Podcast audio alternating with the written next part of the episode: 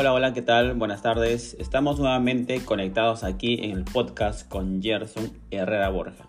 El día de hoy nos convoca un tema fascinante de la Edad Media. Nuestro tema se llama el feudalismo. Bien, vamos a empezar de una vez. ¿Cuál es el concepto del feudalismo? El feudalismo es un tercer sistema de la sociedad vivido en la historia de la humanidad. Esta visión o esta definición pertenece pues a la escuela científica, materialista o marxista. Es un sistema de tipo social, económico, político e ideológico que se desarrolló de forma clásica entre los siglos IX y XIII. El feudalismo principalmente surgió en Europa, pero luego se expandió de muchas formas por el mundo. Por ejemplo, en Arabia se llamó a este sistema emirato. En Japón se le llamó el shugunato. En España se les denominó encomiendas. En el Perú, por ejemplo, se llamó gamonalismo. El feudalismo se sustenta básicamente el poder en la propiedad de las tierras. feudalismo viene de feudo.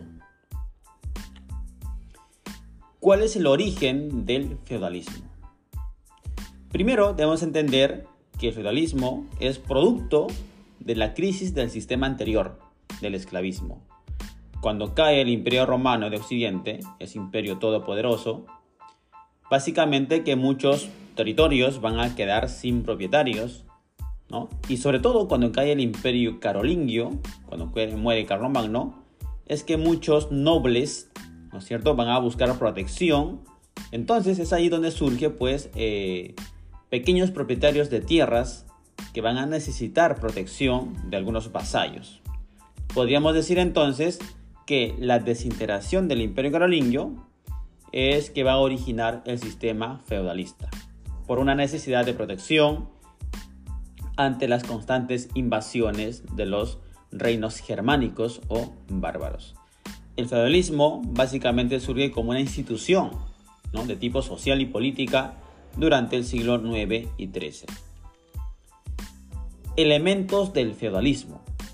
Por un lado, tenemos al feudo. Elemento número uno, el feudo. El feudo era el elemento básico, era el eje del sistema. Incluye la tierra, los molinos, el agua, herramientas y ganados. El feudo es básicamente una unidad de tipo económico social. Eh, estas tierras recibían muchos, muchos nombres, es decir, el feudo recibía muchos nombres. Por ejemplo, latifundio, que era una extensa propiedad. El minifundio, una pequeña propiedad. El manso, asignada al siervo. Beneficio, asignada al vasallo. El alodio, de uso comunitario. La reserva, exclusivas para el amo. Estados pontificios, eran las tierras que pertenecían al papado o a la iglesia. Elemento número 2. El señor feudal. El señor feudal era el propietario de todos los feudos. Tiene poder sobre el feudo. En este caso, soberanía, que también se llamaba ban. Se hizo dueño a través de las guerras de conquistas años atrás. Habitaba en ese feudo el señor el castillo y llevaba una vida de privilegios. Eh, el señor feudal posee latifundios, o sea, extensas tierras cobra las banalidades o impuestos, cobra la renta, que era la ley fundamental del enriquecimiento para el señor feudal. Elemento número 3, el vasallo. El vasallo es un noble en condición de dependiente de su amo, en este caso del señor feudal. Puede ser un conde, puede ser incluso un rey o un obispo. Está obligado a defender a su amo al señor feudal, luchar en la guerra por él y a cambio recibe un feudo, es decir, un beneficio. El vasallo se alinea fácilmente con el amo, es decir, van a compartir ciertos privilegios, ¿correcto? Producto de la dependencia personal y social que había entre las dos clases sociales. Entonces, como elemento fundamental tenemos Ah, dentro del feudalismo, primero al feudo, que son las tierras. Luego tenemos al señor feudal, ¿correcto? Que es el dueño de las propiedades. Tenemos luego al vasallo, que era la persona que dependía del señor feudal, a cambio este le ofrecía protección o asistía a guerras a nombre del señor feudal. Elemento número 4 tenemos al siervo. El siervo era un campesino, pero era libre, pero era muy explotado al mismo tiempo. No es propietario de ninguna, ningún tipo de tierras, ningún feudo. Está adscrito al feudo de su amo, es decir, el campesino pertenecía al feudo, es decir, el campesino era de propiedad del señor feudal. Conforma el sector social más pobre del feudalismo. Debía pagar impuestos, debía pagar rentas. Obligado a entregar su esposa al amo durante la noche de bodas. A esto se llamaba pernada o prima note. Es decir, si el siervo se casaba, ¿no? Antes de tener su luna de miel con su esposa, primero su esposa tenía que acostarse con su amo del campesino, es decir, con el señor feudal. A esto se llamaba pernada o prima note, la primera noche. Bueno, luego tenemos una ceremonia llamada, eh, dentro de este contexto, eh, el homenaje. ¿Qué cosa era el homenaje? El homenaje principalmente era el juramento de fidelidad al Señor. El vasallo besa el anillo o el rostro de su amo, que se llama, eh, en este caso ese, ese momento se llama el osculum. El vasallo besa el anillo o el rostro de su amo. Producto de ello, jura servirle en la guerra y en la política, lo que también se denomina el auxilium y el concilium. La palabra homenaje proviene del hominem, yaje, hacerse hombre de otro hombre. Es una costumbre que provenía de los bárbaros. Entonces el homenaje era que un vasallo ¿no? le bese el anillo o el rostro a su amo y juraba servirle en la guerra y en la política a su amo, en este caso al señor feudal.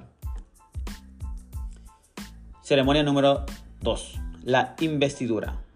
La investidura es aquella ceremonia en la que eh, consiste en la entrega de tierras al vasallo. O sea, el señor feudal, el amo, le entrega tierras al vasallo. El amo cede un terreno a cambio de fidelidad y defensa militar. Si el vasallo eh, no cumple con su deber, el amo declara felón al vasallo, o sea, traidor. Entregaba tierras en condición de manutención, no de venta ni de propiedad. Nobles y papas peleaban por hacer esta ceremonia. Los hacía dueños de la voluntad de, de muchos soldados y campesinos. Bien, tenemos otra ceremonia denominada el espaldarazo. Era el nombramiento de un caballero. Al hacerse militar, el caballero conformaba una élite guerrera en defensa de su amo. Antes debía pasar por rangos inferiores, el paje y el escudero. Había órdenes de caballeros, por ejemplo los rosacruces, alcántara, templarios, etc. Es decir, el espaldarazo era una ceremonia en la cual el amo o el señor feudal le daba un pequeño golpe en la espalda o en el hombro con una espada. Producto de ceremonia, este vasallo se convertía en un guerrero, es decir, en un caballero, que era el simple guerrero máximo de la Edad Media. Características del feudalismo. En el aspecto económico, la actividad económica principal obviamente era la agricultura, porque se vivía de la tierra. La tierra era el bien apreciado, simboliza la vida, el poder y la riqueza. Por otro lado, teníamos la ganadería, que cumplía un rol similar a la agricultura. Tenían ganados bovinos, ovinos, equinos, etc. Eh, el comercio aún no existía, o en todo caso no estaba bien desarrollado, pero disminuido comparado con los tiempos romanos. Hacía un intercambio aldeano, entre pequeñas aldeas, con monedas de la misma comarca. Además, se hacían, por ejemplo, el censo, o se practicaba el censo, que era el pago en productos, en este caso en forma de renta. Luego se usó con un pago metálico. Había también la banalidad, que se pagaba por el uso de molinos, de puentes, de puertas. También se llamaba portazgo, gabela o peaje. La talla, que era el pago por los bienes, que perduró hasta el siglo XVIII. El diezmo, incluso hasta hoy existe, que era la décima parte de las ganancias de un campesino iba para la iglesia. Hoy en día también se paga, ¿no? pero de otra manera. También había la primicia, que se pagaba, que era la primera cosecha de un feudo, de una tierra, era para la iglesia. Entonces concluimos que la iglesia pues, tenía mucho poder económico político durante el feudalismo. Tipos de tierras durante el feudalismo. Estaba el latifundio, que eran tierras extensas, por hectáreas. Los dueños evidentemente eran, eran los señores feudales, donde eh, se pagaban pues, los mayores impuestos. Estaba también el minifundio, que era tierras eh, o propiedades pequeñas, ¿no es cierto? Eh, en la cual su propietario, que era un villano, campesino, libre, que habitaba en la villa, podía automantenerse, pero estaba a merced de los vaivenes del tiempo, sequías, duros inviernos, etc. El alodio, que era una zona comunitaria de uso común, ya que se trataba de bosques, pantanos, cordilleras o campos cerca de lagos. No eran cedidos en la investidura. También tenemos la reserva, que eran tierras exclusivamente del amo o del señor feudal, aún no cedidas en la investidura, pero sí trabajadas por los siervos y de manera gratuita. Esto se llamaba la corbea. Características sociales.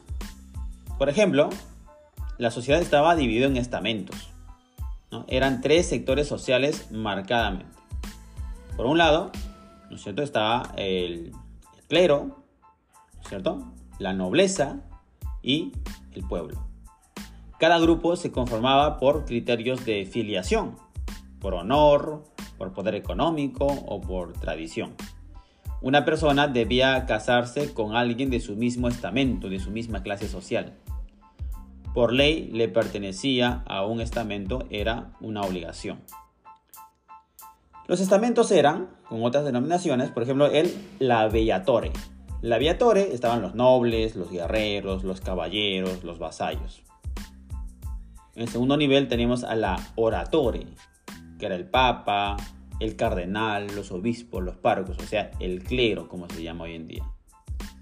Y finalmente tenemos la laboratore, que era la gente que trabajaba, el pueblo, los campesinos, los pastores, los siervos, etc. En este contexto se daba, por ejemplo, el edicto de, de, Mersen, que decretaba la relación de servidumbre. El edicto de Kiersey, que estableció la condición estamental es hereditaria. Es decir, si tú eras siervo campesino, tu hijo nacía también en la misma condición, siervo campesino no podía escalar de clase social. Si tú eras un caballero, un guerrero, un noble, tu hijo también nacía con esa condición. Bien. Eh, características políticas. Eh, se daba la famosa poliarquía. Es decir, muchos amos, muchos señores feudales, que adquirían el poder señorial. Entre el siglo IX y XIII no había un imperio que los controle. Más bien los reyes no podían centralizar el poder, era solo un primos inter pares, es decir, el primero entre iguales. Cada señor feudal era autónomo en su dominio. Eh, era el juez, practicaba la ley, era dueño de las tierras y amo en la intimidad sexual de las campesinas, por ejemplo. La relación feudo-vasallática, que el señor feudal estaba por un lado, le entregaba un feudo, puñado de tierra, al vasallo. Al cambio, el vasallo le juraba fidelidad. A esta relación de dependencia entre el señor feudal y el vasallo se llamaba relación vasallática. En la Edad Media, el feudo es un bien entregado por un señor feudal a su vasallo a cambio de obligaciones militares, económicas, políticas. El feudo puede tomar la forma de posesión de la tierra, bolsa de dinero, feudo de bolsa, cargo administrativo del feudo y entre otras. Características culturales. ¿no? Por ejemplo, la labor ideológica de la iglesia medieval. Podemos recordar que la Iglesia era la institución más poderosa a nivel político ideológico de la Edad Media. Es así que tuvo como finalidad el control y sumisión de los siervos al dominio de los señores feudales. Es decir, la Iglesia su función era que el campesino del siervo sea sumiso ante la ley, sea obediente, sea sumiso ante el señor feudal, ante su amo. Claro, el poder político de los señores feudales estaba de la mano con el poder e interés económico de la Iglesia la legitimación del poder monárquico de los reyes. Se decía que el rey tiene el poder y es rey por, por origen divino, por orden de Dios. ¿no? Por derecho divino fue una de las funciones de la iglesia durante la Edad Media. Se decía también, por ejemplo, que el, que el rey o el señor feudal solo debía dar explicaciones a Dios, más no al pueblo. La iglesia expresaba su poder de dos maneras. Uno, el poder espiritual, que controlaba la moral de las personas y las costumbres. Luego tenemos el poder temporal, que era el dominio sobre los feudos e impuestos. Es decir, la iglesia tenía propiedades, tenía feudos, tenía tierras. La iglesia en la Edad Media dominó la cultura y el conocimiento de las personas en esos tiempos. Muy bien. Entonces, a grandes rasgos, estamos hablando pues del feudalismo, en sus distintas características. Debemos rescatar que el feudalismo va a tener un apogeo entre los siglos XI y XIII. El sistema feudal alcanzó su máximo apogeo.